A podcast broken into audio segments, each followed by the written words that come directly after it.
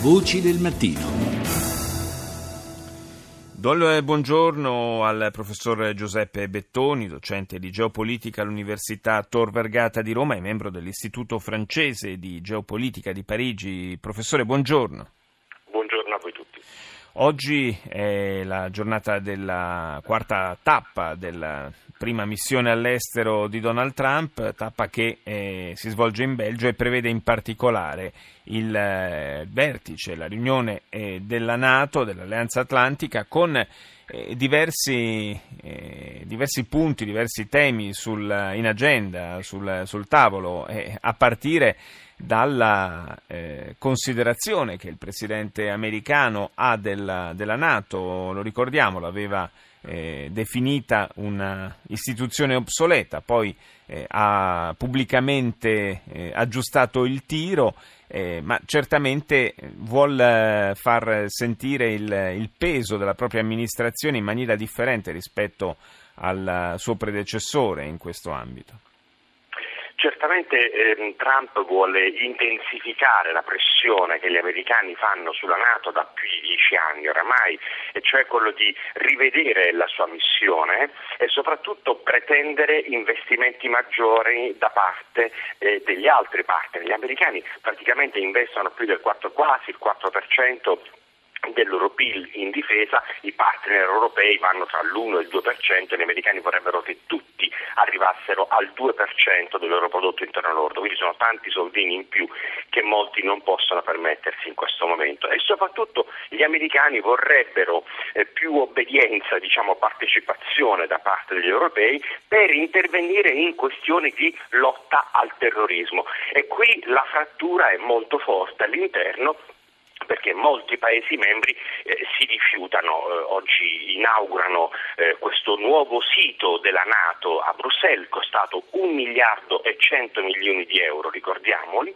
eh, quindi simbolicamente sembra proiettarsi nel tempo la Nato, bene, ma per quale missione? Perché la Nato non è più la forza di alleanza contro un nemico, ormai si proietta a intervenire anche quando attaccata non è. Ecco, questa ridefinizione definizione dell'obiettivo della Nato, che praticamente interviene dagli anni 90, non è ancora definita in maniera chiara. Ecco, vediamo che sono intervenuti in Libia, ma con quale risultato? Eh, in Afghanistan sono ancora 18.000 i soldati NATO presenti in Afghanistan. Bisognerà capire cosa dovranno fare. C'è una sorta di disputa eh, interna. I francesi, per esempio, non vogliono intervenire come Nato in Siria, ma non possono inimicarsi Trump perché l'intelligence americana mano fondamentale ai francesi nel loro intervento in Mali. Quindi, come vedete, c'è veramente una questione di fondo della Nato. Stiamo assistendo a una trasformazione di questa alleanza, ma non ancora abbiamo capito cosa deve diventare, anche perché la guerra è cambiata come tipo eh, di lotta. Eh, come si interviene in Crimea, per esempio, dove la Russia c'è, ma in realtà non c'è ufficialmente? Bisogna definire anche in quali casi quindi la Nato dovrà intervenire. Eh, eh, tra l'altro ieri il segretario di Stato Tillerson eh, ha anticipato quella che potrebbe essere un po' la mossa di oggi, cioè quella di, eh, da parte di Trump di chiedere e secondo alcuni anche ottenere il fatto che la Nato aderisca formalmente alla coalizione contro il terrorismo eh, di cui fanno parte peraltro ormai moltissimi dei Paesi membri.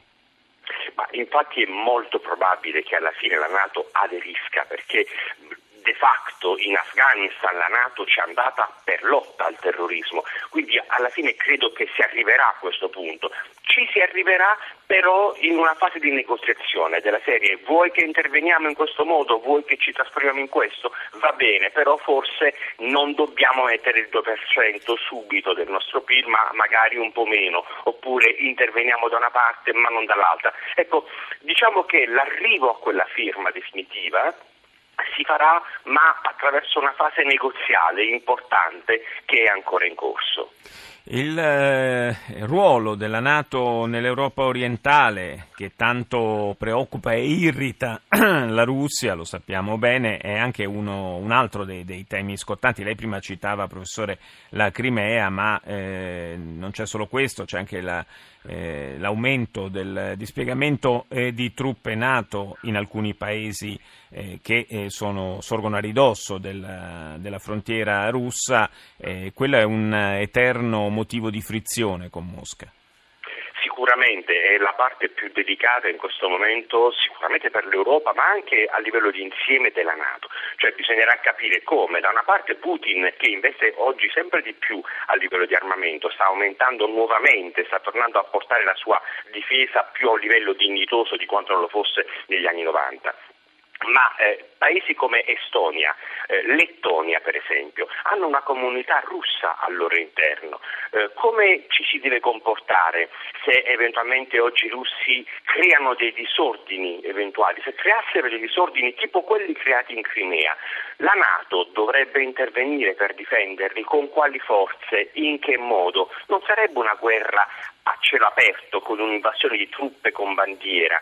Quindi come intervenire? E il dispiegamento eh, della Nato in quell'area è abbastanza importante, ma quanto dovrà arrestarlo in quel modo importante? Lì forse è il punto più delicato in questo momento, anche perché i paesi dell'est sono quelli che sono entrati nella Nato nel 2004 sì. e sono parte di quella frattura, sono i più filoamericani per certi versi, ma sono quelli con il bilancio più debole, quindi sono quelli meno interessanti per gli americani come partecipazione interna alla Nato. Quindi sì, lì c'è veramente una questione che diventerà un po' la cartina tornasole del divenire della Nato, sia finanziariamente sia come strategia per l'articolo 5, cioè quando intervenire. Quindi diciamo delle scelte scelte politiche cruciali che devono necessariamente essere a monte poi dello sviluppo di una dottrina eh, militare che al momento eh, è un po' carente su alcuni punti eh, così scottanti, così importanti come quelli che ha eh, elencato il professor Giuseppe Bettoni, che ringrazio per essere stato nostro ospite.